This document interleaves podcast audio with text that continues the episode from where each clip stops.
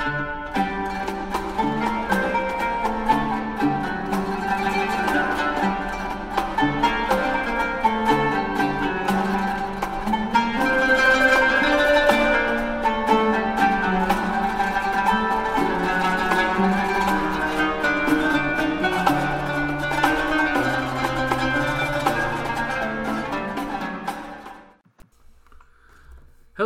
folks, and welcome back to the 1001 Arabian Nights podcast. I'm your host, Houston Rifai. And I'm your host, Obana Rekabi. So, uh, we're picking up from last episode where we discussed the Nabateans and their culture, or last episode, so to speak. Uh, we kind of got, uh, let's say, carried away. Well, it was necessary for that. I, I know, but like, uh, we were planning one episode. We ended up with three. It was great. Yeah, I know, Uh, I know, but I think, I think the people needed to hear. uh, Give give some credit to the Nabateans. I think it was our best episode so far. oh yeah, for sure, for sure, for sure. episodes. Anyways, let's move. Uh, so now we're going to start uh, moving northward with our focus. Last time we were discussing the Nabateans and their importance to Palestinian and Jordanian history. Now we're going to talk about the origin points of like Assyrian identity, which is not purely Arab in this case. Uh, just as the Nabateans have their origins with, uh, with uh, are the origins of the Palestinians and the Jordanians for the Syrians, their origins are a little bit more mixed, and uh, one of the defining beginning points really is the story of Zenobia and the Palmyrenes. It's this the story of how this culture that began to develop in this time period resisted the Roman Empire, and that story has continued to be an important part of the Syrians' identity up until today, and was reimagined in the twenty the nineteenth and twentieth century as like an origin point. I guess it's a it's a it's a pretty important point in culture, where it's like she's probably represented as a symbol of um, of Resistance resist, resistance against imperialism a, or a against- Western power specifically. Exactly, yeah. So I'm guessing she's a she's a big big source of pride for Syrians. Exactly, and uh, we'll discuss it later. But she's uh, like she's on the money. She's got a big statue on the coast of Syria. You know, the the classic nationalist kind of deal. You know, um, so yeah. So today's topic, of course, is Zenobia, as you would know from reading the topic, and it also covers a period of time that we are going to call the or has been known as the crisis of the third century in the Roman Empire, a massive generation long basically uh, cluster F, and and this is a key part of something also that we call the Roman-Iranian Wars, which was 700 years of conflict between the Roman Empire and the Iranian empires. No, back and forth. That's that's uh, and it was usually they usually fought around where Palmyra is, where Exact- Zenobia was. Not exactly. Well, we'll explain a little bit more, but uh, but to to sort of like wrap up our intro together, um, what she means for the Arabs specifically is in the same way that what she means for the Syrians. So she is a very important part of Syrian history, like. Uh, but maybe not necessarily the Arabs as a whole. Like, for example, before we discuss this topic, had you ever heard of her? Honestly, no, not really. Exactly. She's not. We, we don't. Re, it's she's not really discussed in Arab history. she is only as part of Syria's discussion because, like, I Yeah. talked to Syrians, she's the known quantity. There are certain ones who are like she wasn't an Arab, others are she was an Arab. You know, But we'll then, get into that. But, then when you want to, but usually when you talk about Arab history, most people usually refer to the Jahiliyyah, to the Bedouin tribes, to like the poets, the warriors in the Arabian Peninsula. Zenobia isn't part of that sphere, so she usually gets left out of that discussion. Exactly, but keep in mind that like in terms of Arabs as a nation, especially in the modern sense, that doesn't actually come from the Arabian side of things. It comes from Syria specifically. So Syria is the key nation that was part of the Arab nationalist movement. As my professor says, it, it is still the most pan-Arab of all the nations, as one of my old professors says. Well, yeah, one hundred percent. I mean, if you just get to look at the stars on the Syrian flag, that's kind of what it was. It's a, it's a union between I think Syria and Egypt. Yeah, it's it's harkening back to that union, which we'll we'll get into in a It's- future it's- yeah, episode, it's- uh, especially with uh, familial history. I'm not going to mention too much. Plus, But- you got like many many pan Arab movements coming out from Syria in the 1920s and 30s. Exactly. Uh, and a big part of their reimagining of what it meant to be an Arab is to include these non Arab influences and how it's more cosmopolitan than that. Um, and along with talking about this important part of, uh, of the history of Syria, we're going to be talking about the city uh, from which uh, whence uh, Zenobia came. Palmyra is still one of the great cities of the classical world. It is one of the most beautiful uh, ruins in the world. It's an amazing place, and obviously it's been uh, damaged by recent events by uh, by Daesh. You know, by Uh, by ISIS, but you can still now you can't, but up until recently you could have went and visited and just see the ruins and just admire the the beauty of the city. it's one of the great uh, tourist spots of Syria prior to the war, and uh, the Syrian government is putting in quite a few resources to actually rebuild it, which is uh, uh, at least a good thing. It's, it's a good initiative, yeah. Yeah. Um, and additionally, she is she is mentioned in the Arab history as well. She is often conflated among Arabs with the Queen of Sheba and the stories of that because these are the grand, glorious queens of the past. And for Westerners, she's often compared with uh, Cleopatra, especially the Romans like to do that as well. So she has a very important place in the story. But regardless, we're going to get into the actual topic of the episode today. Um, so it's part of a bunch of themes we want to kind of cover real quick. Um, one of the more important ones is the Arab migration. As we explained in the previous episode about the Nabateans, Arab tribes seeking better land and opportunities would constantly migrate northwards into the Levant and uh, Mesopotamia as well. We haven't talked about that yet, but we will. Uh, so they would constantly move north into better lands. Uh, the camel, which uh, kind of became popularized around 1000, the, the first millennium BCE, uh, was key to this whole thing. It it helped fill this niche uh, and made the the land more economically viable. You could you could graze animals and you can additionally move goods further along. You know, Yeah. uh, and it, it let them exploit the semi-arid, arid land for grazing and easy transport. and and you can actually find records of um, of their migration by just looking at what the people that the Arabs interacted with as to what they refer them right.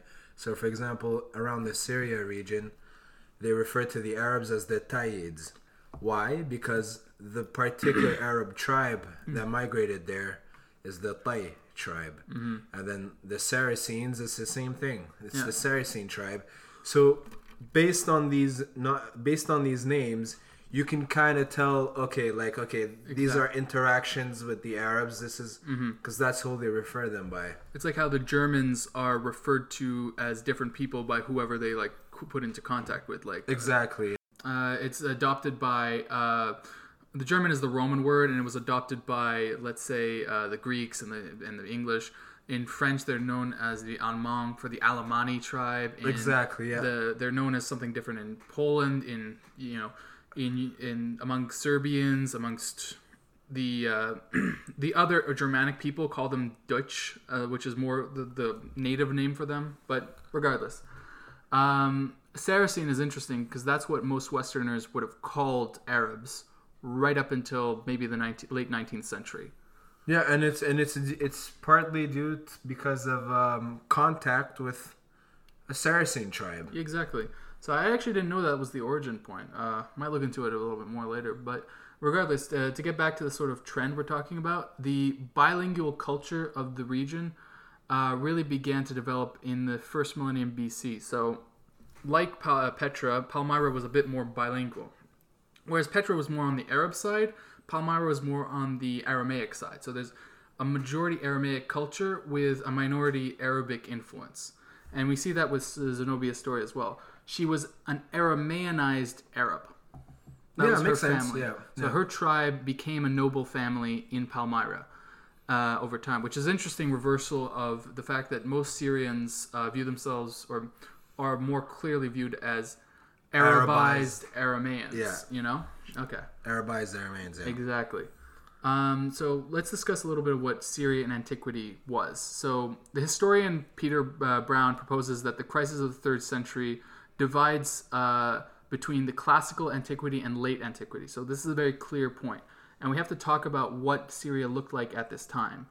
Uh, this is a pre-Christian, majority Christian Syria.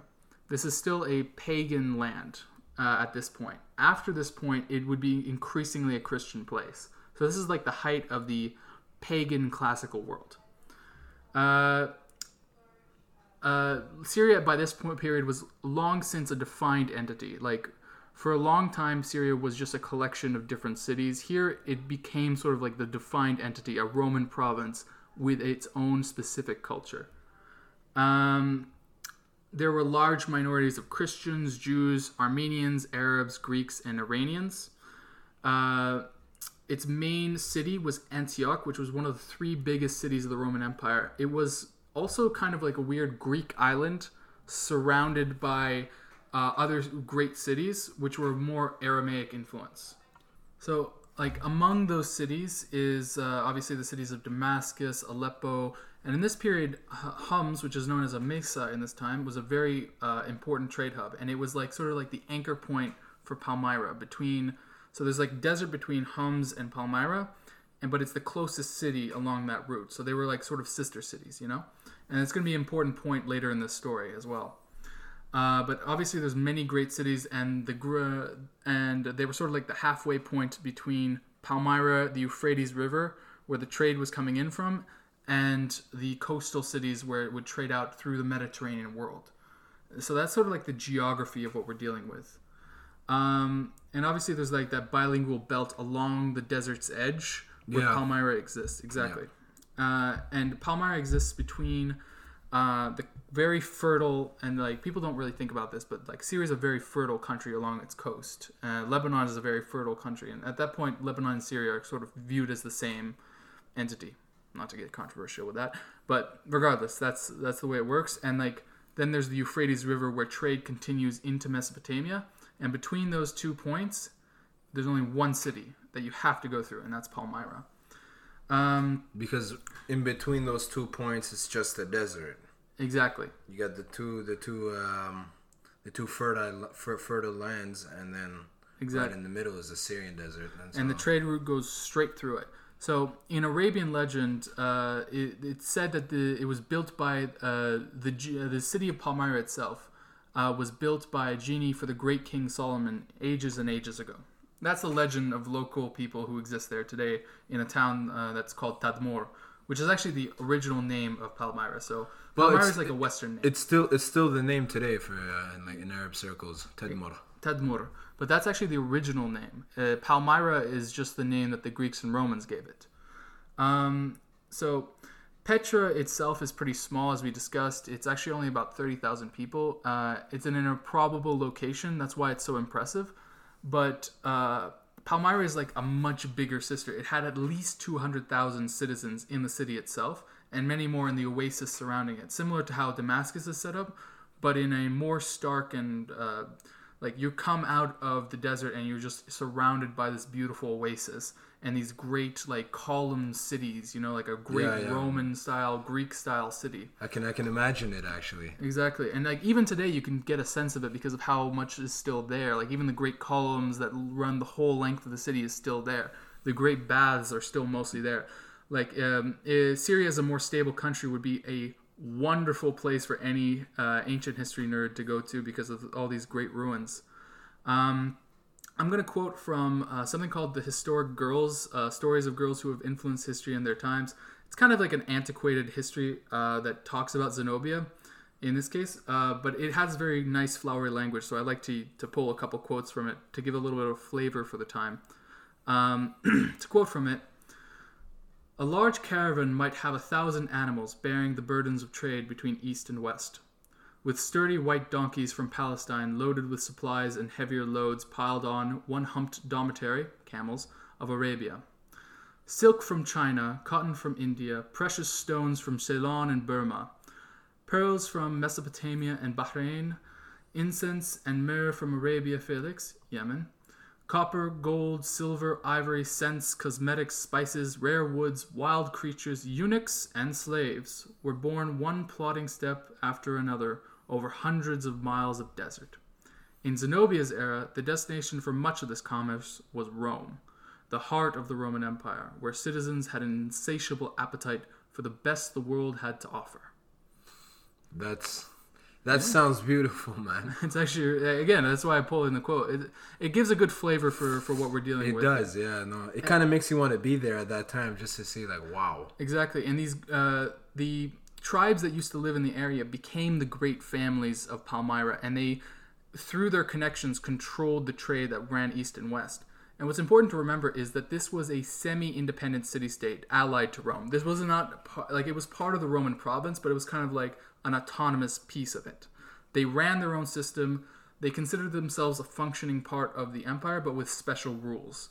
So like their citizens were senatorial, like the the, the highest ranked citizens were senatorial class. It's it's um I wonder if it's kind of like the Nabateans a little bit. Although the Nabateans I would see them a bit more distant than that. They like were the relationship with Rome. By this point, the Nabateans were like a full-on province. Like they were just ruled. Yeah, but I'm talking about just who they before prior to that, just their relationship with Rome was probably It was more distant than this. This is more like a very close partnership. It's more like uh, the way that uh, certain countries in NATO act with the U.S. It's a very close partnership, but you don't really own them. You know, Okay, yeah. it's uh, it's more like that, and they consider themselves part of like the same sort of cultural world, and they were very much against the Iranians that were rising in the east, and we'll get to that in a second. Palmyra was just uh, a confeder- uh, was once just a confederation of Aramean tribes and some Arab tribes as well, and over time they became like this sort of city-state uh, system. Uh, many citizens, I was I was saying, had the rank of Roman senators, including Odenathus and uh, Zenobia. They were they had the rank of the senat- senatorial class, which meant that they were really high Yeah. up, and they Yeah. they could intermarry, and they did intermarry with uh, the Severan dynasty, which was a dynasty that has origins in Emesa. Uh, so, like the Severan dynasty of Rome was one of the ruling families. Over time, some of these like outside families became like they intermarried with Italian families and became like these Roman class uh, like groups, and they would eventually like through military excellence and like coups and stuff actually rule Rome. So over time, the provinces started to rule Rome, sort of. Yeah. So in terms of its culture, Palmyra was a mix of like at the top level, the, the senatorial people, as we explained, like these like top level people, they spoke Greek uh, Greek as a language, and they considered themselves part of this Roman citizenship sphere. Uh, the general population was Syriac or Ar- uh, Aramaean, kind of interchangeable ideas. Yeah. Um, Identities. yeah, exactly. It's basically the same identity. Uh, that was like the main body of the population and the native language of most of the uh, ruling class as well. But they spoke Greek as well. Uh, Zenobia herself uh, spoke very poor Latin. That's mentioned in there, but she spoke and read Greek. Uh, Mesopotamian and Arabic culture was also mixed in there, even within the city. Uh, especially outside the city, Arabic culture was a major factor, and the tribes were allied with the uh, great families. So it's, it's sort of like this very cosmopolitan mishmash going on there. And all the while, this commerce is what's really bringing in the money. And it was a really, really rich city. Um, and even after the Romans took it over, uh, like after her whole story, it continued to be a major city. Even during the uh, like the Arab conquests and stuff, it was a major city. Uh, it was only really laid waste to and made like a, a backwater by uh, one of the great uh, uh, anim- enemies of history, uh, T- Timur the Lame, Tamerlane, who like burned down uh, the Middle East in one fell swoop, like more so than his uh, Mongol ancestors. Well, we'll eventually get to that story, but uh, in the 14 in about 1400, he was destroying most of the great cities of Syria at the time, and Palmyra was one of the great uh, cities destroyed. So, just to, to wrap things up there, um, that's sort of like the, the background of Syria. Now we, we're talking about this wider period of time uh, that we call the Roman and Iranian Wars, which really defined how the geopolitics of the world of the Middle East worked for 700 years, right up until the period of uh, the rise of Islam and the the Arab conquests. Yeah. No, this is exactly. So- it's it's uh, 700 years Of conflict. of conflict. Damn. Um, to, to make this as short as possible, basically, we're gonna go back to Alexander because that's uh, like the anchor point for most of our audience. Like Yeah. Alexander conquers everything that the Persians had conquered. That's like the middle, like the broader Middle East history. He conquers everything. When he dies, it gets split up between his various successors. One of which is the ancestors of Cleopatra in Egypt. There's a couple ones in the west with the Greeks and the Macedonians in the western Turkey area. But the biggest one, the big chunk of the Persian Empire, is taken over by something called the Seleucid dynasty, and they were based in Syria, and they called themselves the kings of Syria, and they built Antioch, which was the main city. So they they built this massive empire that stretched from like half of Turkey all the way to Afghanistan and Pakistan today. That whole period, that whole range of space was theirs. Iran, Iraq, Syria, all of that was theirs. But over time, it kept shrinking down for like 200 years, all the way until there was just Syria itself, and then it was taken over by the Romans. But this whole time, they're sort of getting eaten up on both ends. From the west, it's the Romans coming in, and from the east, it's the Parthians, or the, uh, like an Iranian group that we call the Parthians, or they call themselves the Parthians. Anyways, horse archer Iranians, think of that. And they're coming in, and eventually they meet right where the Euphrates River is. And for the first couple of decades, they're very peaceful with each other because they have other issues to deal with. But the first war that starts is uh, because of a guy known as Crassus. Have you ever heard of him? Yes, a little bit. What do you, what do you know about Crassus? Well, he led he led a few wars, hasn't he? Yes. So Yeah. this guy is very famous in Roman history. Think of him like uh, Caesar's sugar daddy. See, Julius Caesar's sugar daddy for a while. Yeah. He was uh, he was one of the wealthiest men in Rome through very illegitimate means. Like for example, he had like this thing where he would hire a bunch of slaves or like buy a bunch of slaves to like put out fires, and then he'd light fires in rich houses to, and then force the guys to pay out for him to like fix it, like to put out the fires, that sort of thing. At least that's allegedly. Let's say. I'm a trickster. Yeah, but he became really rich doing it. Um, he also used this wealth to like lead an army to put down Spartacus's rebellion. Yeah, You know what's Yeah, yeah. the slave rebellion under Spartacus. He was the one who put it down, among others. Um, and he was Caesar's sponsor, as I said. He was uh, the guy who uh, helped Caesar's career out at the beginning. He funded it for in large part. And uh, he was part he was the third person along with caesar and pompey who were part of this triumvirate.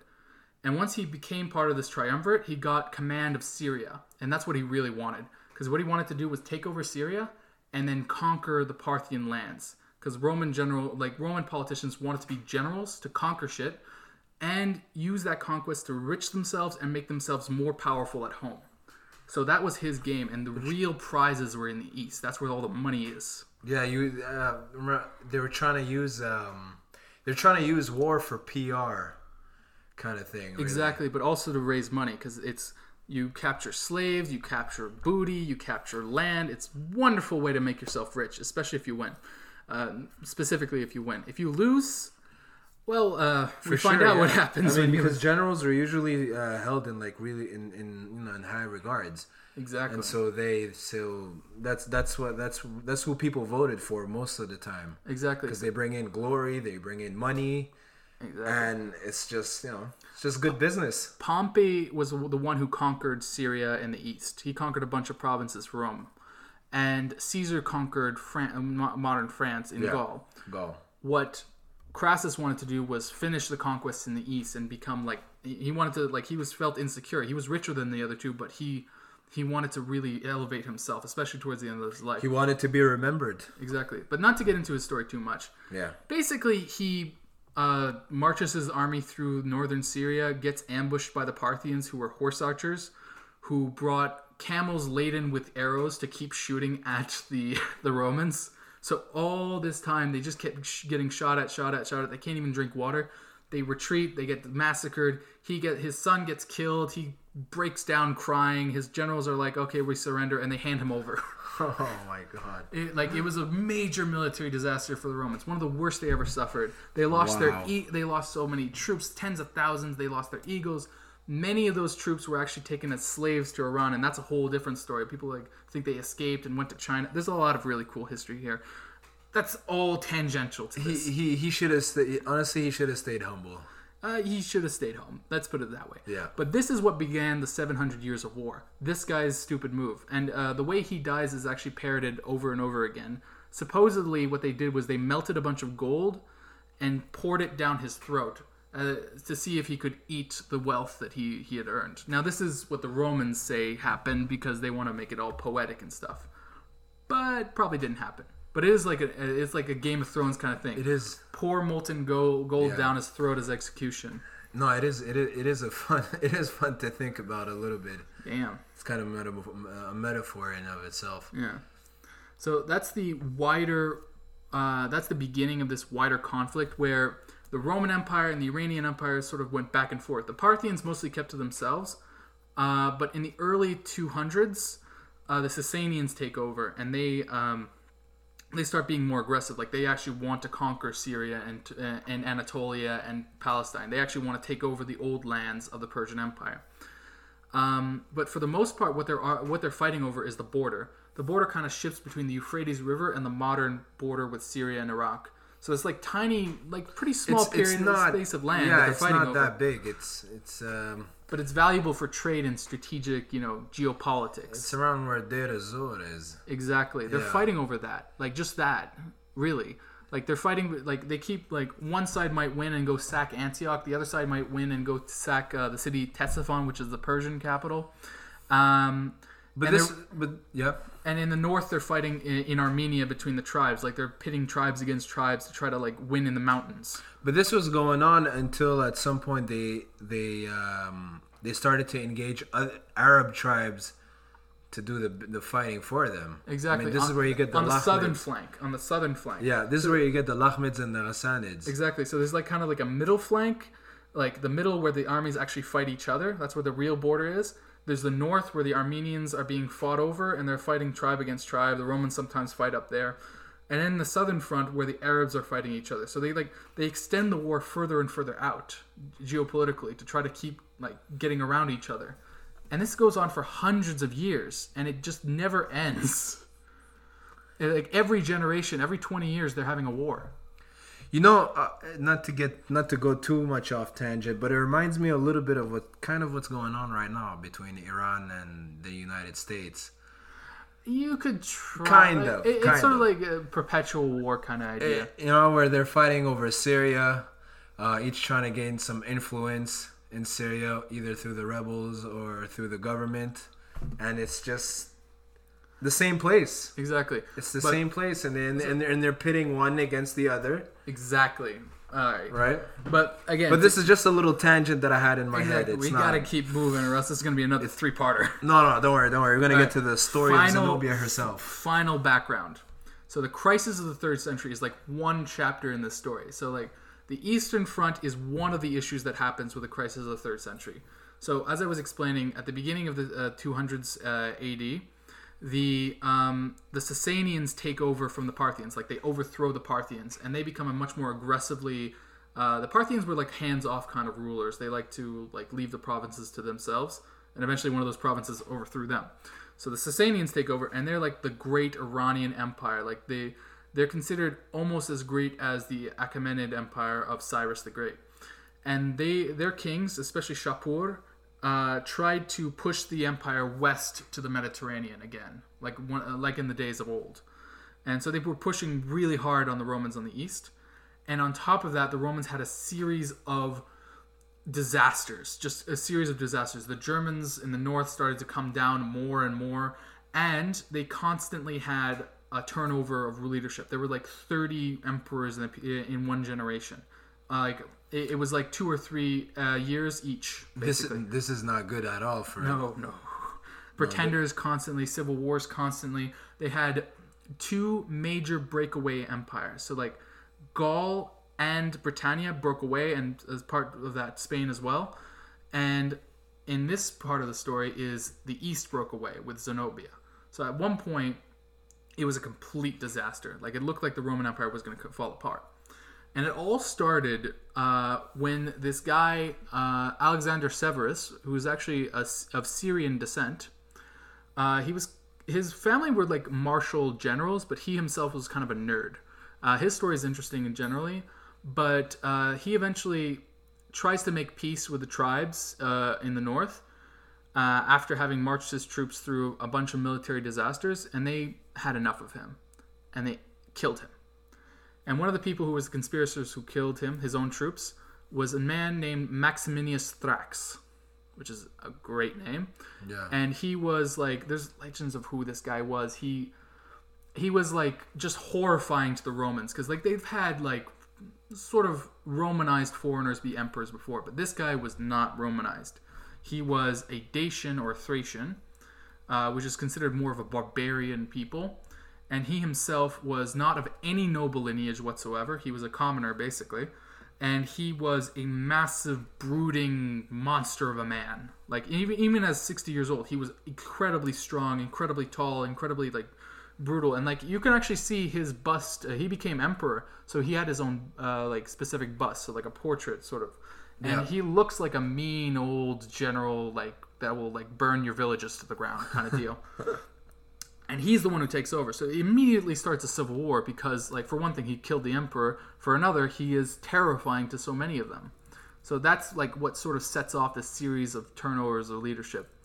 Um, uh, interestingly, um, at one point during these turnovers, uh, a guy named Philip the Arab took over, who was himself an actual Arab. And we might get to him in a future episode. It might be an interesting. But he only he was only in charge for four or five years. But this was like four or five years of general peace, sort of. Um, eventually, we get to this guy named Valerian. So that, like we, there's a very fast turnover. Like lasting five years is a long time at this point. Like one general gets killed after another, after emperor gets killed after another, after another. Um, eventually, we get this guy named uh, Valerian, who looks like he's about to put, who's about to put an end to these attacks and stuff, especially from the uh, the Parth, uh, sorry, the uh, Sasanians, and he's trying to uh, basically push the Iranians back out of their territory. So, at a place called Edessa, which is now modern day Urfa in Turkey. So, like at Urfa, what ends up happening is it's a complete disaster. The emperor of the Romans is not defeated or killed, he is captured. Captured in battle and made to be, I think the sources say that he was basically a footstool to the Shah of Iran.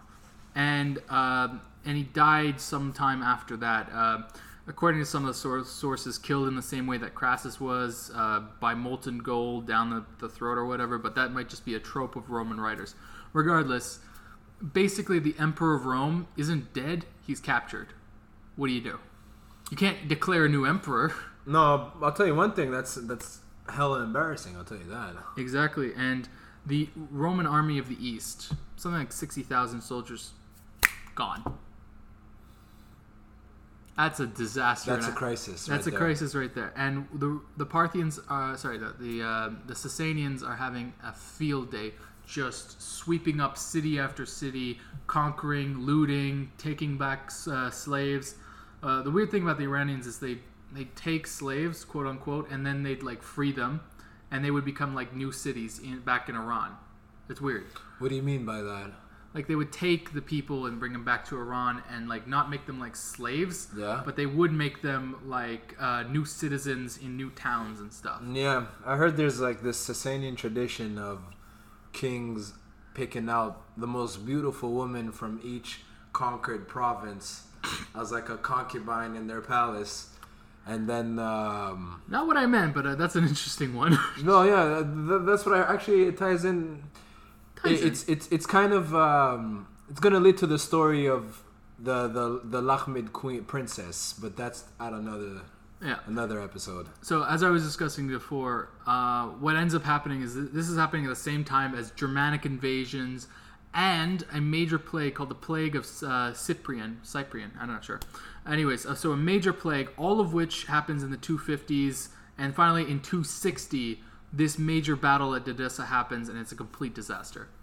This was the world Zenobia was brought up in. She was born in, I think, 250 something or 245, and she grew up with these rolling disasters. Like she grew, she was born at the beginning of this, and just year after year, it gets worse and worse. And um, for Palmyra, this is a major issue because their wealth comes from being partly from being this semi-independent city that can like control trade. And if everything is conquered by the Iranians, they're not like a, a province on the edge of the world anymore. That like the edge of two empires. Now they're going to be conquered by the Sasanians. So either they have to throw down with them, or fight for Rome. Which, uh, which it's kind of a difficult choice to make. I mean, especially a city like that kind of thrives on peace, right? Because that's what Brings in the moolah. that's what bring. Yeah, exactly. That's what brings in the money. Yeah, exactly.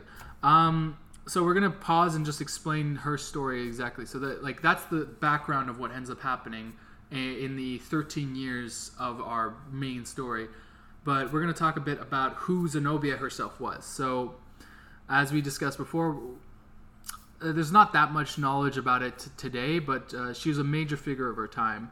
Um, she had a lot of possible family connections to a bunch of very important dynasties like the Seleucids and the Ptolemies of Egypt and the Severan dynasty of Rome, like these major players. Uh, but there's no clear genealogy of where her like where the marriages end up. She even has a, supposedly like a like a connection to the Herodian dynasty of of Israel uh, of Judea um, through its Armenian branch, supposedly. So like, there's a bunch of ways this could this could have uh, worked out. Like you're, you're talking about four of the most important dynasties of the time, you know. Um, but most likely, her uh, she's named after her father. So she, her name in Arabic is kind of like, or her name in Aramaic and Arabic is sort of like daughter of Zabai, uh, Bent Zabai or Yeah, bin Zabai, yeah. Exactly. And Zabai in uh, in Arabic and possibly a different one in Arabic. And it, in Greek, it's kind of understood to be like a descendant of Zeus as well. So there's, a bunch of like. She's un- she seems to be everywhere. Like every Exactly. divine every divine origin, any good uh but that could be partially because they're propaganda, because they had a huge propaganda campaign when they ruled. That's Probably, why. yeah. She- Exactly. probably uh you know it, it makes me think maybe they were appealing to whatever wherever they were throwing the propaganda at. hmm So, Exactly. You know, to appeal to the Greeks, well, she's the daughter of Zeus. If you want to appeal to the to the Egyptians, well, she's a descendant of the Ptolemies. Exactly.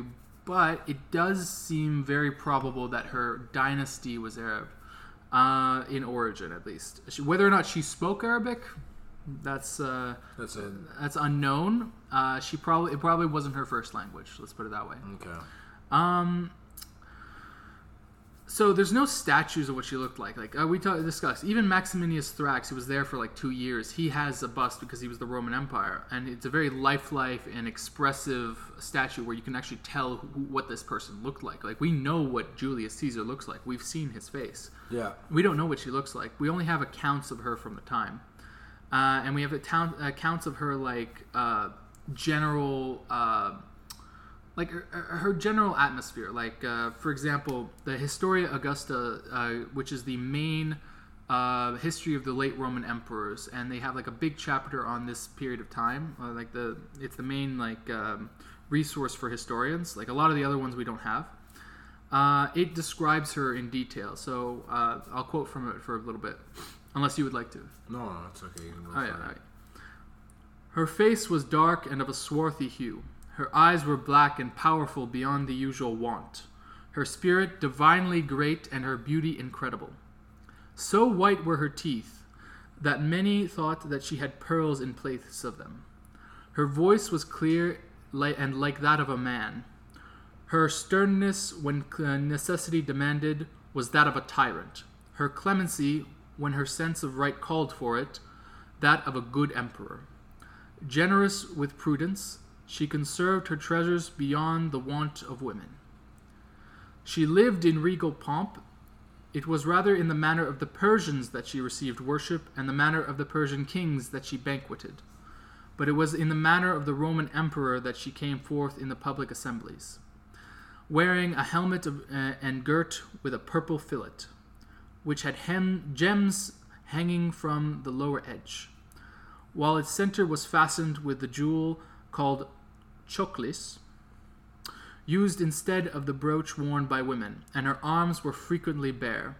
She often drank with her generals, though at other times she refrained, and she drank too with the Persians and the Armenians, but only for the, pers- the purpose of getting the better of them. It's an interesting description. Other other sources describe her as something of a young Diana. She had like uh, from the time of her childhood, and she was married quite young, like 16, 15 so, uh, sort of age, to her husband, who was probably in his 30s at that point, which was very common at that point in time. But like she bonded with him supposedly through their mutual love of hunting and like uh, sports and you know that sort of thing. It's it's not necessarily a very feminine thing at the time, but it's a very like virile kind of thing to be Yeah. getting up to. It's, uh, it takes intelligence, strength, determination, endurance, all of that to become like a good hunter in the in this time period. But this is also kind of her persona. exactly, she's kind of like this. it- yeah, It does. It does. It does take. Um, I guess masculine qualities to rebel against an empire. Let's just say. Uh, as far as the ancient writers would put it, they they, they Yeah. definitely had that aspect. Like her her sounding like a man. I don't think she like had a deep deep voice. It's just that she projected Exactly, a sense of authority. Uh, she had this very like regal authority to her. She spoke uh, Coptic, Syriac, Latin, Greek. Uh, she had a fiery temper. She she was above, above all things like well balanced and. And uh, had a lot of like spunk to her, as you'd say. Like she's like perfect for a Hollywood casting kind of deal. Uh, and like another author refers to her as like a young Diana, which is the goddess of hunt, I think. Um, she was she's described with incredible beauty. Uh, presented the image of an uh, independent woman capable of performing any task of a competent ruler. Um, she was braver than her husband, according to the Historia Augusta. In another part, they talk about it. Uh, her capabilities as a ruler were extreme, and uh, they impressed even her major opponent, who we'll get to at the end of the story, Emperor Aurelian. And he he considered it a shame that he had to uh, defeat her in this sense. That's like that's the kind of person she is, and uh, I think it's a pretty good like image It, it, it is. Yeah. Yeah. It's it's kind of like. Uh, sh- I guess she was kind of seen like as a worthy opponent a little bit. Some some some somebody that uh, the enemies would find Exactly, A- and like she's considered respect. like let's say. Yeah. like her, her husband is one of the great figures of Roman history.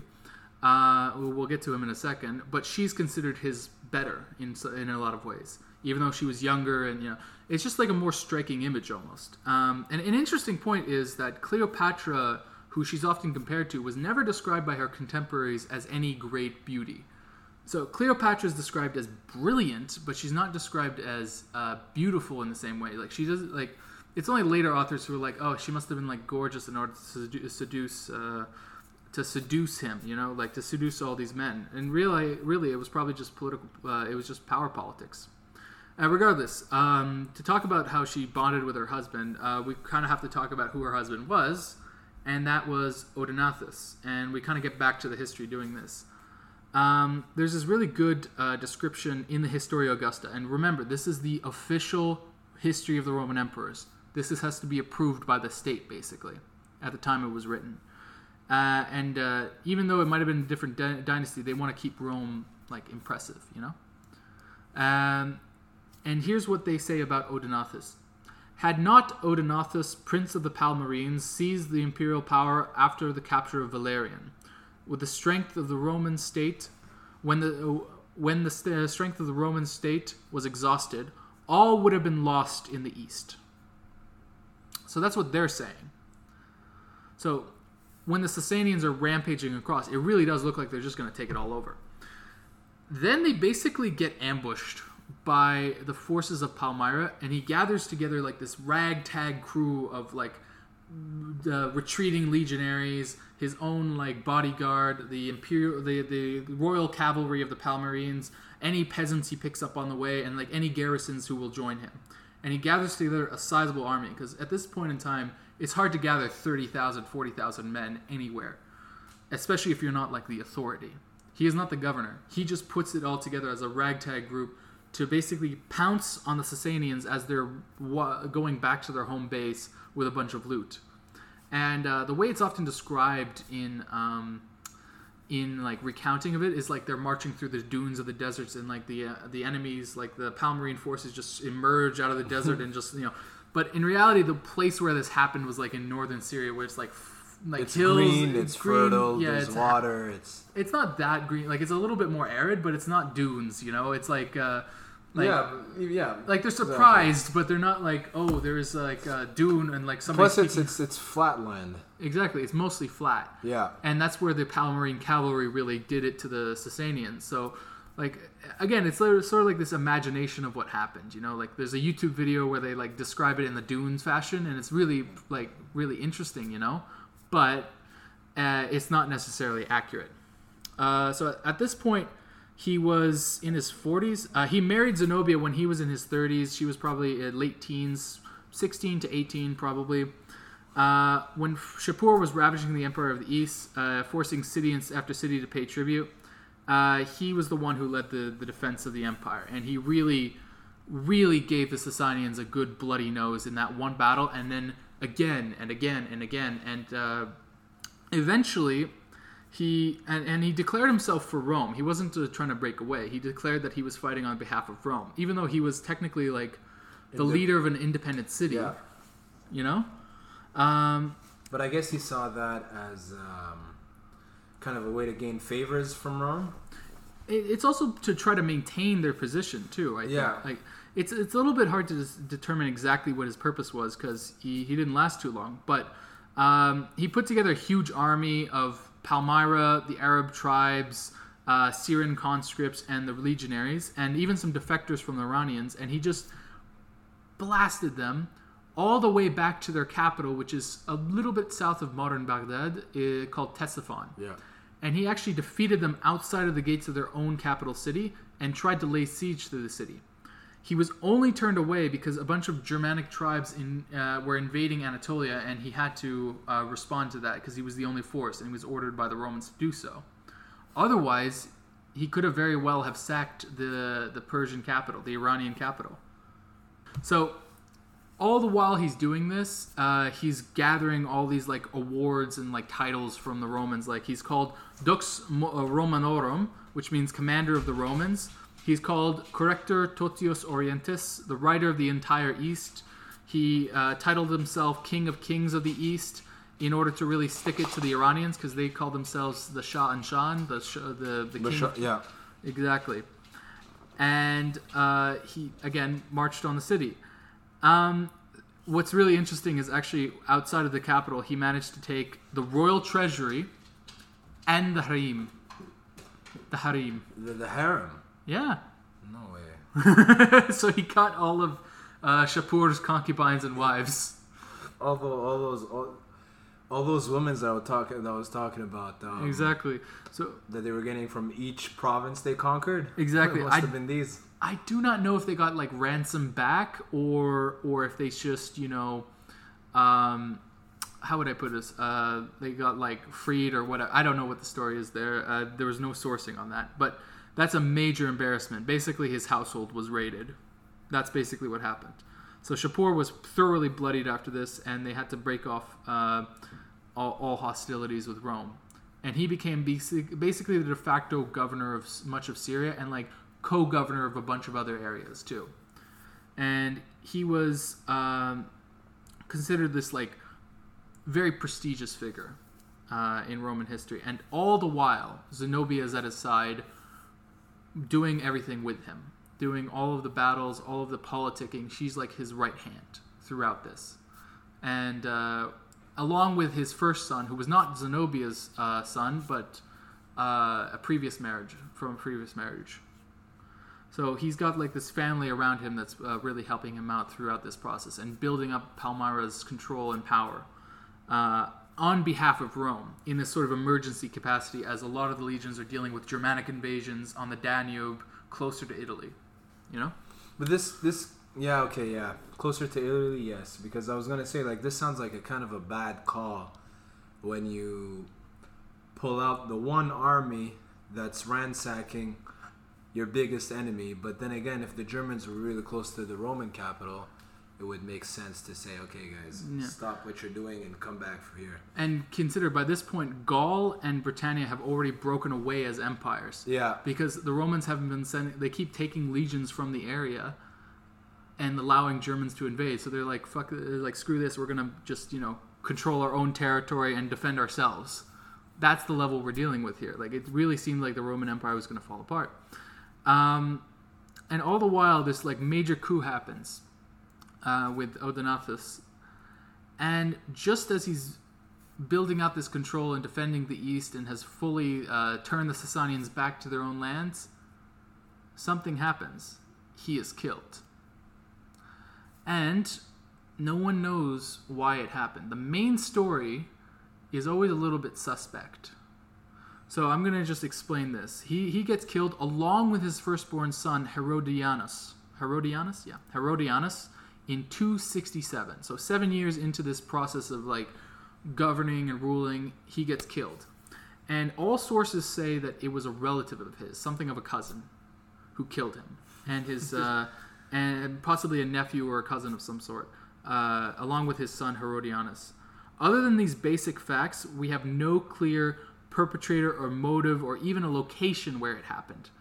Just kind of like an idea that it they were hunting at some point in each of these stories. Like it's, it's like Must must have seemed like uh, trying to make it sound like it was an accident. it sounds like a bunch of like different rumors got muddled together or something. Like Yeah. uh, so, there's like the idea that there's a Roman conspiracy that the uh, that uh, one of the uh, historians, a seventh century historian uh, named John of Antioch, accused Gallienus, the Roman emperor of the time, of being behind the assassination. There's no very clear evidence of this, but it was made by the the case was made by this ancient uh, author uh, 300 years later, I'm guessing he's um, 400 years later rather. I'm guessing he's making the case that maybe the Roman emperor was getting was, was Worried. afraid because Yeah. this guy is okay. Like this guy's actually a really competent guy. He could come after me. Exactly, and uh, and so his like empire later come after him. So it's not necessarily because Odenathus was building up his own like reputation and stuff, and it looked like he was going to. He might have tried to break away. So it's possible, but there's no real clear evidence, and sources at the time don't even mention it. Uh, some guy named uh, Zosimus states that Odenathus was killed by conspirators near Emesa at a friend's birthday party without naming the killer.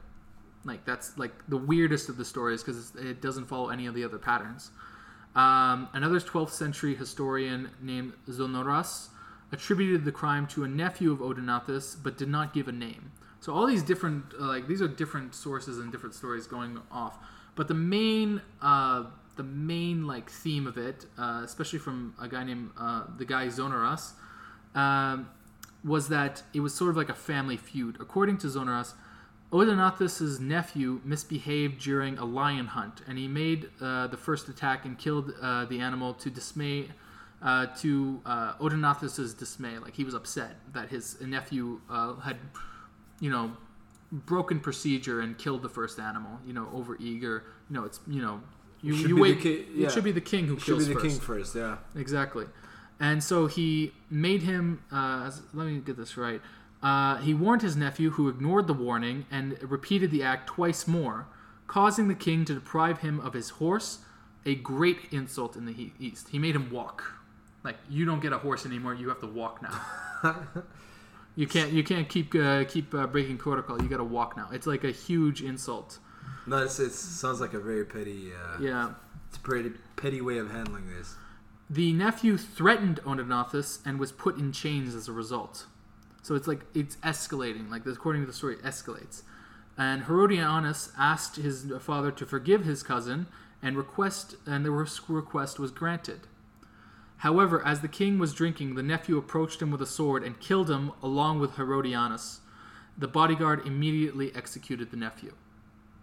That's the most complete story according uh, according to our sources. And, and bear in mind, this is from the 12th century, so there's a lot of distance between it. This still has a lot of cons- inconsistencies. Like it, um, other sources say he was killed more in Anatolia. Wait, but this story only said the one that you just mentioned. It only it, it, only alludes to the fact that um, he ended up executing his nephew. no, no. Uh, the bodyguard killed the nephew. Okay, the bodyguard killed killed the nephew after the nephew had killed. Uh, killed Odenathus and his son. Okay, okay. So like, uh, even like he killed his cousin who, you know, had like spoken up for him too. Like it's This doesn't make sense. I know it doesn't make as much sense, but then again, it could just be like one of those weird things that happens in history where it just doesn't make a lot of sense, but it just happened. Um, the Historia Augustus claims that a cousin uh, named Maeonius killed him. We, we don't have a name from the other source, so maybe it was Maeonius. Uh, according to Syncellus, uh, Odenathus was assassinated near Heraclea Pontiaca, which is up in Anatolia, and they don't name the assassin. Uh, and he was killed. And it also says that the, the assassin was killed by the bodyguard. So like a lot of the same pieces, but not never never like a full picture of the puzzle. You know. Uh, another theory is that Zenobia had contracted this guy to kill Her her, husband. her husband and the and her, his firstborn son, who was not her son specifically. This is not very like. She was accused in Historia Augustus of ha- perhaps uh, conspiring with Maeonius to kill Herodianus, like the stepson. She could not accept that he was the heir to their husband instead of her own children. However, there's no suggestion that she was directly involved, even in this source, which has a lot of motive to make her seem like the one who killed him. You know, because Odenathus is a hero to the Romans. Zenobia is the bad guy, according to them, like the, a noble bad guy, but the bad guy who defied Rome. You know, so it would make sense to like pin it on her. But then again, she kind of does. In this way, they make sense to have a motive. You know. Um, it given the pro-Roman policy, it can be dismissed that they are the like his uh, her husband's pro-Roman policy. It can be dismissed that she like that like they killed him, but at the same time, she wouldn't have killed him because of his pro-Roman policy because she continued that for another three years. Yeah, but you know, I can kind of see why she would do. She would kill the the son if it's not her own son. It- I can see it, but like it's it seems very convenient for the Romans as well. You know, like she takes over, but like there there was never any like evidence of this connection. You know. yeah, yeah, um, I can see that. Another one is that he was contracted by Persian agents to kill uh, Odenathus, which makes a lot of sense in a lot of ways. You know, It does, yes. But for some reason, the theme of um, the nephew and the bodyguards killing killing the nephew seems to be recurring. So perhaps maybe the story is more along those lines, right? exactly. So I, I- think it's an interesting thing to break up this sort of like murder mystery kind of thing, especially since it's a podcast. It's a big major theme in podcasts. But regardless, uh, Zenobia took over from her husband and continued on building this great kingdom of the East, which is what eventually started to look like. Uh, so from 267 up until 273, she was the queen of the East. And she built around her something like a court of honor, where she invited all the greatest minds of the Greek and Roman world, especially the ones who originated in Syria. And she started like um, encouraging them to uh, to to use the Syriac language, the Aramean language, to use the learning to like boost their own culture, the sort of multicultural mix. You know, like it was a great moment in time where their culture was at the height. You know. Uh, Odenathus had influenced local writers to uh, to write prophecies about uh, about his great deeds, uh, like the stories of his great deeds and prophecies that they backdate, you know, to to foretell of his coming, you know, like uh, as all great Oh uh, propagandists do. Um, a prophecy in the 13th uh, Sibylline oracle, written after the events, uh, uh, prophesies reads, "Then shall come one who has uh, was sent by the sun, i.e., Odenathus, a mighty and fearful lion, breathing much flame. Then he, with much shameless daring, will destroy the greatest beast, venomous, fearful, emitting a great deal of hisses." Shapur. This this is supposed to be an oracle that was written before. But it was actually written. But it was actually written exactly. after. It's good. Like uh, the great beast, the hisses, you know, Yeah, i- yeah. is the Shah, you know.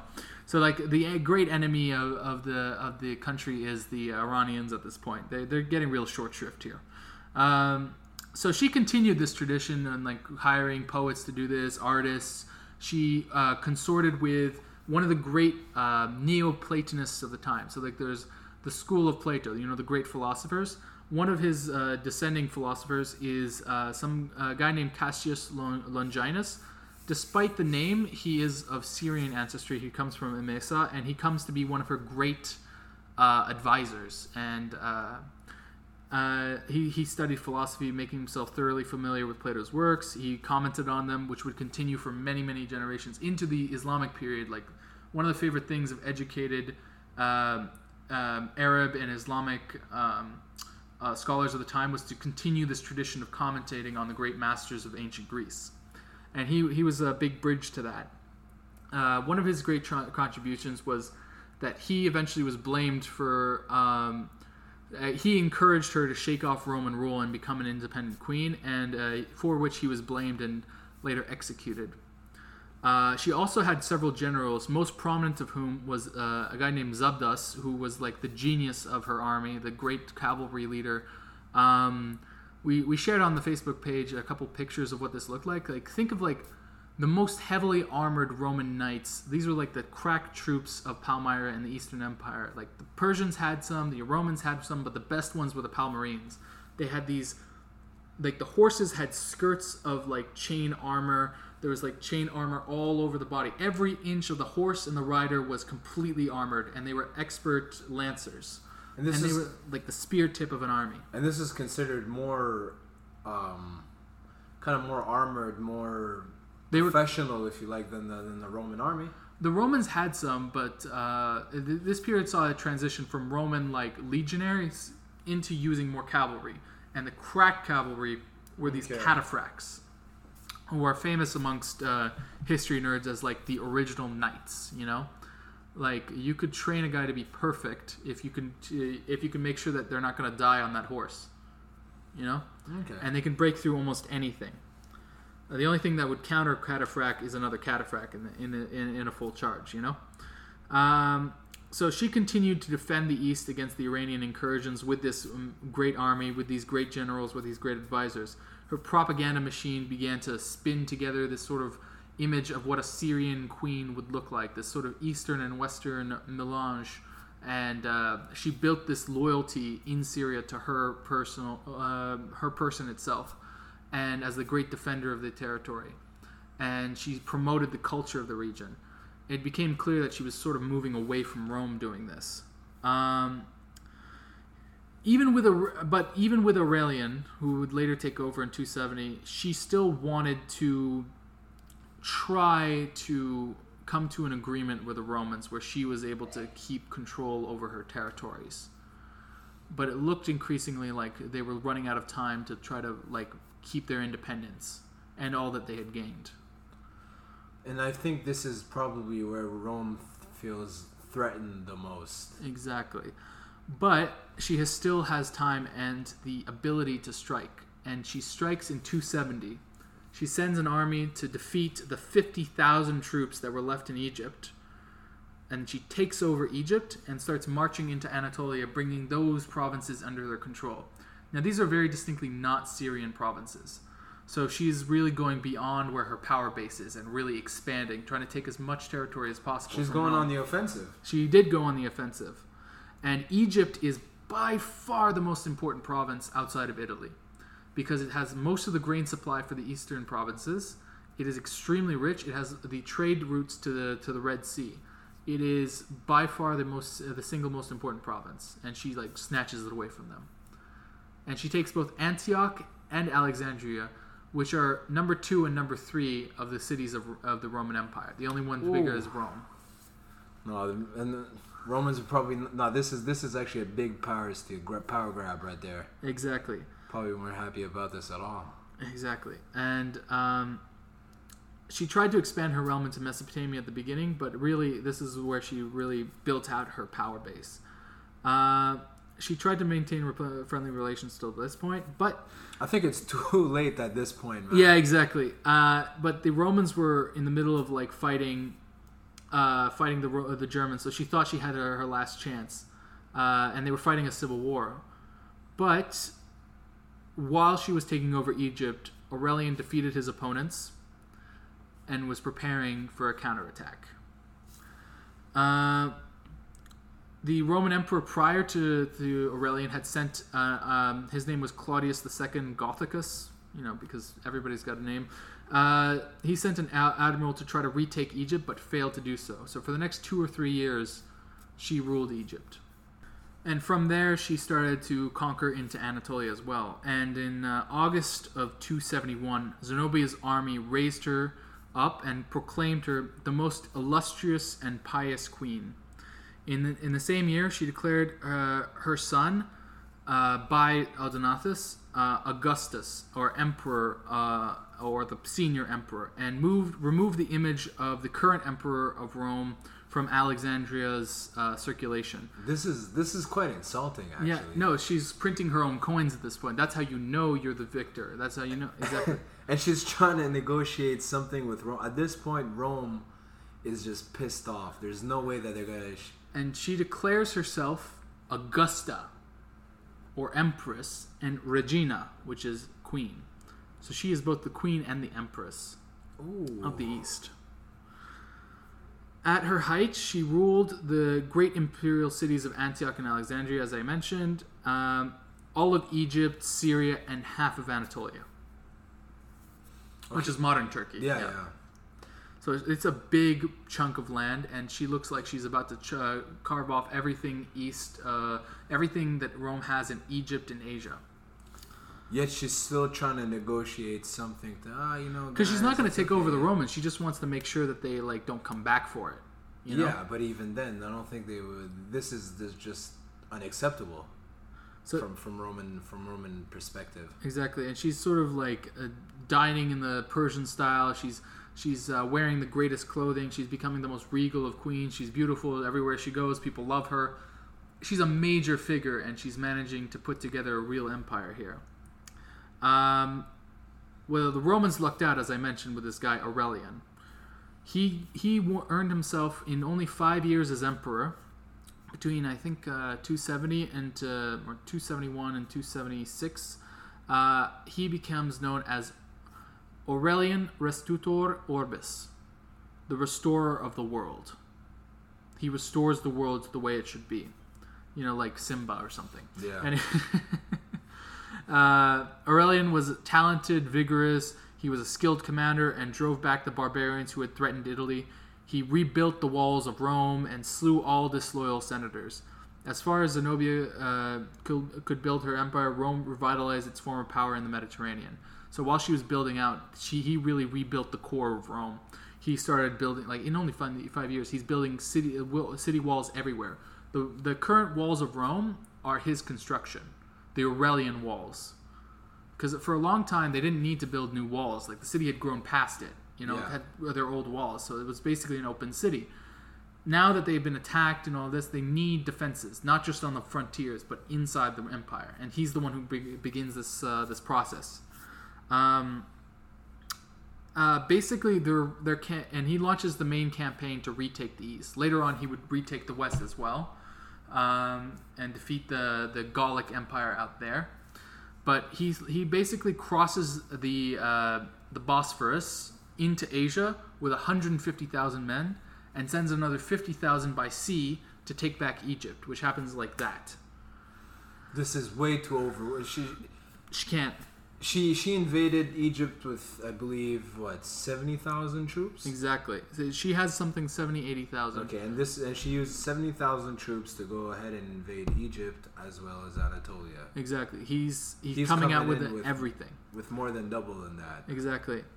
Um, he uh, marches into Anatolia, and city after city after city just surrenders back to him because they they realize that oh, with a force like this, Rome's back. Um, he they meet resistance right before they're about to enter Syria, which is where they actually fight the battles. Uh, and one city tries to resist a city called uh, small one called Tyana. I hope that I'm pronouncing that out. The only city in An- Anatolia to defy him. When, and he declared that when this city falls, I will not even leave the uh, one dog alive. I will leave not one dog alive to say I'm going to kill all you guys. That's a flowery language. It's Uh, the language of the emperors. uh, yeah. The siege, throughout the process of the siege, he, he manages to get them to surrender, and it cools his temper. He manages to, like, you know, I'm not gonna, I'm not just gonna kill a bunch of Roman citizens just because I, I was angry when they resisted at first, uh, because they, they eventually came with clemency. Uh, his troops were annoyed because they were ready to sack a city and make themselves rich, and they had fought to do so. Like they, like the rules of war were: you make us fight you, we're gonna loot you. Wait, we have to fight and we can't loot? What is this nonsense? So they get upset with him, and and he they basically bring this complaint to him like, let us loot the city, and he's like, ah, you and he, he they bring up, you said we could not, we'll kill all the dogs too, and he's like, I did say that. Well, then go kill the dogs. And they thought it was fu- a funny joke, so they were like, yeah, that sounds fun.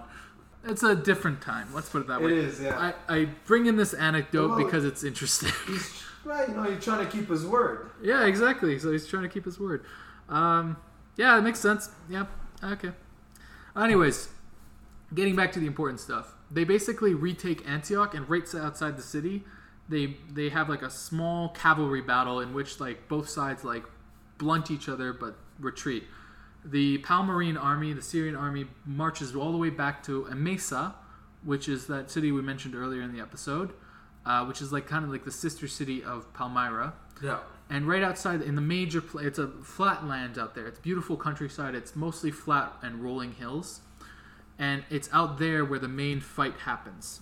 Um, and there's like a, a Historia Augusta um, a quote to help explain this. Um, the the cavalry was very key to this. Septimius Zabda, the general who commanded in the the battle near Antioch, after abandoning abandoning the city to Aurelian, fell back to the south along the Orontes to Emesa, modern day Homs. When the great battle of the war was fought, Zenobia's troops, 70,000 strong, greatly outnumbered the Romans. A lie. And her, uh, and her cavalry drove the Roman horse from the field. But her infantry was badly defeated by Aurelian. The defeated remnants of the queen's army took refuge in the city, but the hostility of the townsfolk forced her to retreat across the desert to Palmyra, 70 miles distance. Sorry, 90 miles distance leaving behind a great amount of treasure. So there's a couple inaccuracies there. According to Historia Augusta, Emesa turned on her. Probably didn't happen like that. Uh, and described Zenobia's army as greatly outnumbering the Romans, which is not true. The Romans uh, at least matched them on the field, and they had many more reserves to come at them with. So basically, the the cavalry was undefeated, but what ended up happening was Aurelian's uh, infantry was strong enough to defeat the the um, the Palmyrenes and help their cavalry defeat the Palmyrene cavalry, and they fought a bitter last stand there.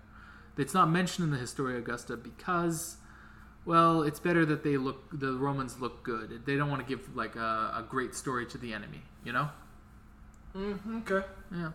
Um, following her defeat, uh, she sent a. Uh, she was received. Uh, she got a letter from Aurelian, basically saying, "Surrender now, and Palmyra will be spared, and your life as well." On receiving this letter, Zenobia responded with more pride and insolence than uh, befitted her fortunes, as the sources say. Um, I suppose, with a view to inspire fear, for a copy of her letter too, I have inserted uh, as they put it. Basically, they inserted uh, her smack talking Aurelian, and uh, this is what she says, supposedly. And she wrote this in Aramaean and Syriac. She spoke Greek, and she could write in Greek, but she made a point of writing it in Syriac. This is as an insult. Somewhat, yes. Like she was not a good uh, speaker of Latin, but she could have written it in Greek, which she, the uh, the enemies would have understood. Yeah. But he made it, she made a point of doing this. From Zenobia, Queen of the East, to Aurelian Augustus, none save yourself has ever uh, demanded by letter what you now demand. Whatever must be accomplished in matters of war must be done by valor alone. You demanded you demand my submission as though you were not aware that Cleopatra herself preferred to die a queen rather than remain alive. However high her rank, we shall not lo- lack uh, we shall not lack reinforcements from Persia, which we are even now expecting.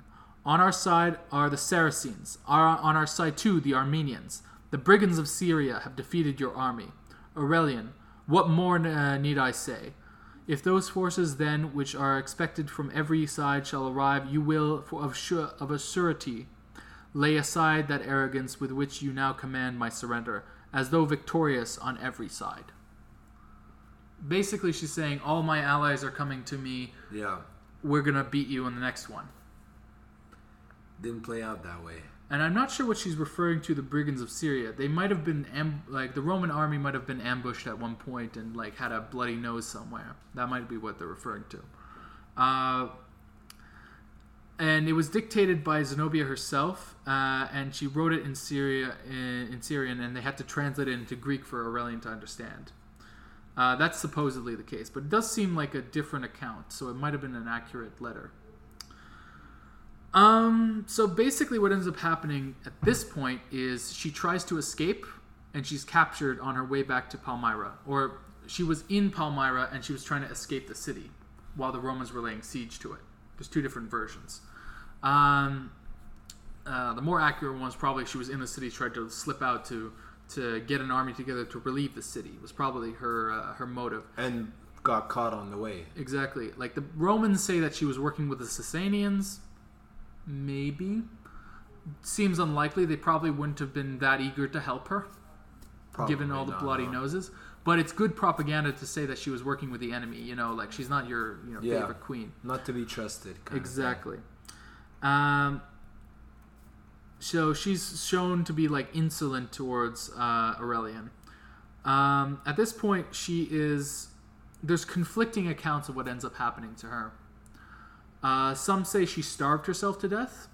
Some say she died on the crossing back to the Bosphorus when uh, Aurelian wanted to take her as like a hostage to take her on uh, a triumph. Well, the triumph being when the Romans had like a big parade after a great victory. Yeah. Uh, Roman emperors especially loved to do that, where they would have a great big uh, victory parade where they would um, uh, bring all the booty and all the soldiers and all the rest and. They have a great big parade throughout the city, and at the end, in Caesar's time, you would kill the uh, enemy general if you could. In the Roman Empire times, they usually like to pretend to be like More generous, civil, uh, generous, and like forgive them, and then make them like live in isolation on a villa somewhere. And that's supposedly that's the official story from the Historia Augusta is that she was given clemency by Aurelian, and she got to live uh, in a nice house next to where the Emperor Hadrian's house had been on the Tiber River. That's supposedly the story.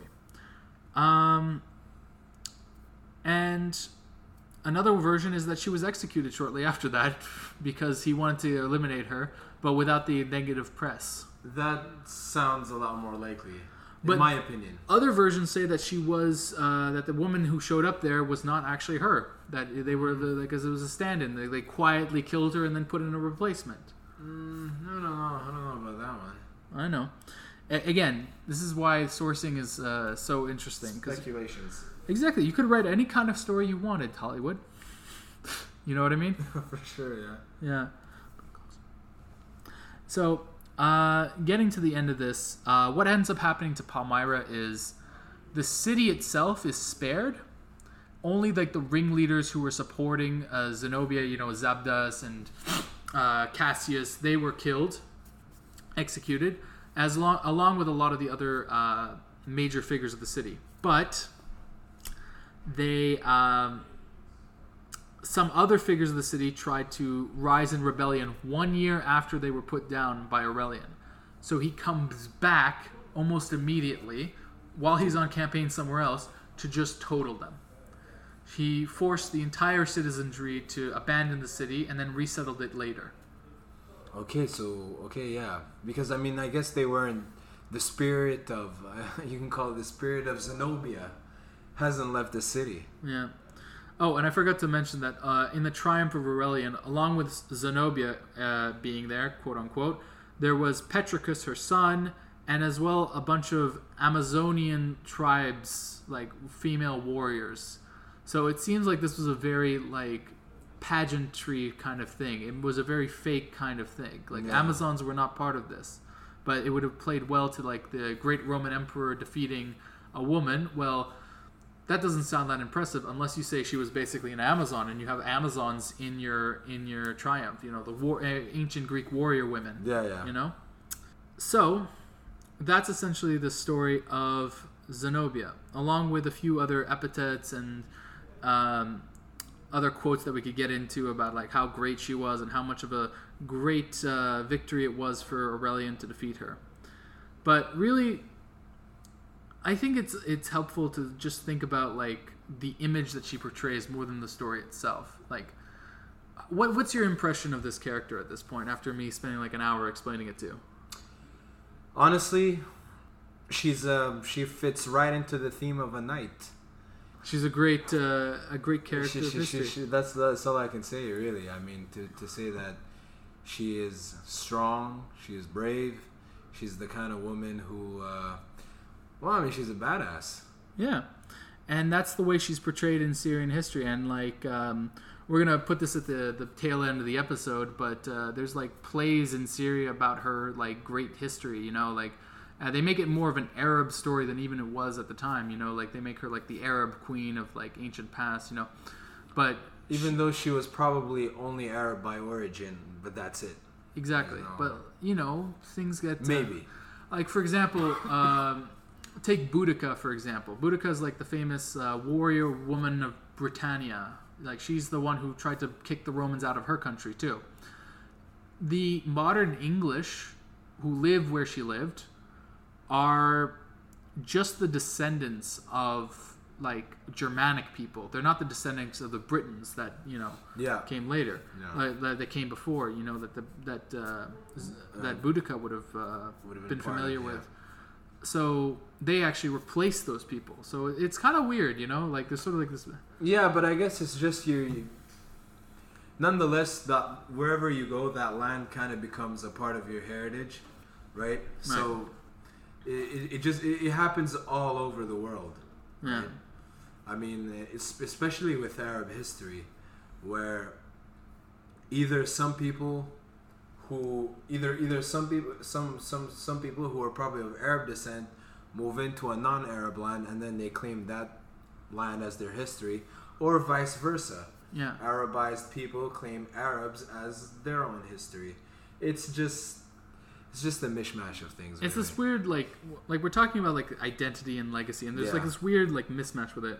Like, is she Arab? Well, kinda, but she's important to Syrian history. Like these authors that talk about her in these later centuries that we kind of mentioned are all Syrian authors, and she became like a major figure for their culture, for Syriac culture. Yeah, She's more important to Syria than she is to the Arabs. But because Syria is an like Houston said, Syria is a major Arab country, then she becomes relevant to Arab history. and she makes one of the great uh, one of the great Arab uh, annals of history is something called the History of the Prophets and Kings by, uh, by Al Tabari, and he we're gonna get into him in later centuries. He was a he he wrote it in the early 10th century about the great history of the Arab people up until that point, or the history of the Middle East up until that point, and she's a major figure in there. Although his accuracy is a little bit I, I don't know if he was uh, unable to get certain sources or what, but like it's it's not as accurate, but it's more romanticized history, at least in this period of time. He's much better for later periods, but she makes this as part. eh, He makes it as part of that history, and a lot of tribes in Syria declare themselves descended from Zenobia herself. So, in terms of her role as a, a, a form of identity for the people who live there to this day, even in Tadmor in, in Palmyra, she is the great figure. And part of that legacy is that she's on the money of Syria, she's on the Syrian pound. She is uh, on the coast of Syria, there is a major statue of her. Like overlooking the Mediterranean, uh, like a great uh, queen of the East, you know. And this is all uh, this is all because she actually she stood up. I guess she stood up against the Romans. She she didn't back down.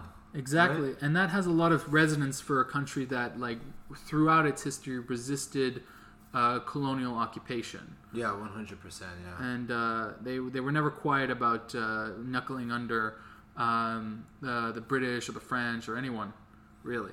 They fought back, and that is a big part of it. Uh, Syria is, in a lot of ways, a divided country, but there's certain figures that bring the country together, and she's one of them and uh, she fits into a lot of these figures like that. Like uh, we mentioned Boudica, but we also mentioned in a previous episode Arminius in Germany, uh, who fought against the Romans. Boudica, who fought against the Romans. Cleopatra in Egypt, who fought against the Romans. Vercingetorix, you know Asterix and Obelix. guy. Yeah, yeah. He they he was he's a French figure of national importance. Hannibal for the Tunisians. Exactly. Yeah. Um, I, I could go on and on. Like uh, even like uh, a guy named Calgacus, which I mentioned because it's fun in Scotland. And what they what that incident really provided us was uh, one of the great uh, quotes in history. probably apocryphal, probably not what he actually said, but quoting Algacus, uh, Calgacus, sorry, Tacitus, the great historian, uh, writes that he said of the Romans, "They plunder, they slaughter, and they steal. This they falsely name empire. Where they make a wasteland, they call it peace." Wow. and this is a good quote to sort of like say that like this sort of like image of empires like they are these great civilization bringers but really they bring destruction. Like palmyra was destroyed by the romans later rebuilt but it is a lesser form. The influence of these empires is very like like you can tell throughout the story that there's a lot of good roman influences here like uh, syria becomes more cultured blah blah blah. But it was through their independence that they were able to become rich and strong and powerful. When they started to get too uppity, let's say, they had to be crushed. Yeah, for sure. And th- th- these all bring out the, the same themes of just rebellion, not not rebellion, but resistance, Resistance against the empire. right? And this this this ties in a little bit to na- to, to to nationalist identity actually, where these figures are just brought up. I mean, it's interesting that you mentioned about um, the figures. I call them Asterix and Obelix. For Yeah. those who don't know, it's a, it's it's it's a nice little cartoon that they play around here in Quebec during the Christmas times, and it's about these two uh, Gaulish warriors in this village in Gaul who are fighting the Roman Empire, Julius Caesar, defying Julius Caesar, and this is kind of uh, French pride right there, right? Exactly. Even though the French language, which they're so proud of too, is a Latin language, Yeah, straight up. And that influence seems stronger, but in terms of their identity, they still feel Gallic. You know? yeah, and this is this is Z- Zenobia is kind of the same thing. for Syria. Yeah, I um, I'm just gonna briefly mention uh, some of our best sources. Like uh, the best source I found on like Roman Empire in the Arab world would be probably Rome in the East, uh, transformation of an empire by Warwick Ball, and he explains how like the Romans sort of become Eastern like over time. Like they become like the Roman Empire in the East comes to be one thing rather than like that's the far away place. The far away place is actually Northern Europe the east becomes Rome, and you see that as like Rome later becomes resettled in the east, and that's the main base of power there. Like even Italy becomes less Roman, weirdly It, enough. it lasted longer than the West. Exactly. And uh, I think his story is a good example of that, and he has good uh, stuff on like the Roman-Persian War, the Roman-Iranian Wars, uh, the crisis of the third century, and a little bit about Zenobia too. So if anybody's interested in this time period, I would really recommend that source. That being said, uh, our uh, ending song today is going to be an interesting one. It is actually just kind of a trailer for what appears to be a Syrian play. It's in Arabic, obviously, uh, uh, glorifying the legend of Zenobia in the form of a play, in the form of art. So I hope you guys enjoy, especially those who speak a little bit Arabic. This will be an interesting uh, little uh, teaser for a show that you're probably never going to get access to. And uh, hope hope you guys enjoy the show, enjoy the play. Absolutely. Like and share on Facebook. Uh, we're going to be posting up soon. We will have uh, our website ready soon. Uh, Exactly. Yeah. Just just uh, just adding some finishing touches, and we're gonna start posting everything on the website, as well as Spotify, Anchor, Apple Podcast, Facebook, all the rest. all the rest of the stuff. So enjoy the song, my friends. أنا أول صرخة حرية من هذه الأرض العربية أنا قولة لا في وجه الظلم وهد دمي للحرية أنا أول صرخة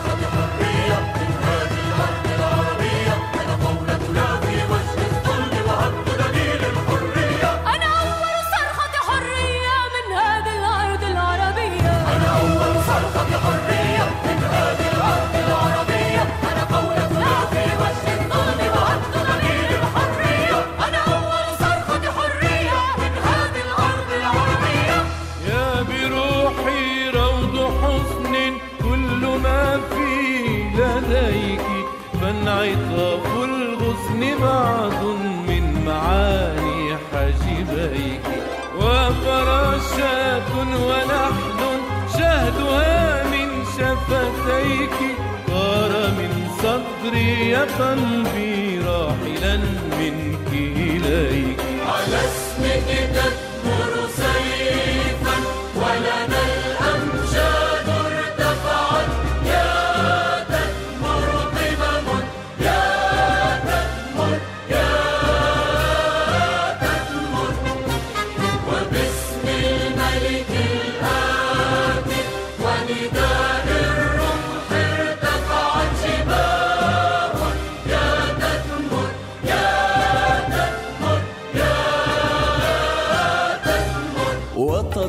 تبكين تضحكين لكل من ترين تضحكين إلا أنا فكلما رأيتني تعبسين.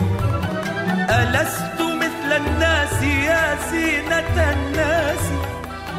أأنت شغل الله ربنا وأنا شغلة حددين. وتضحكين تضحكين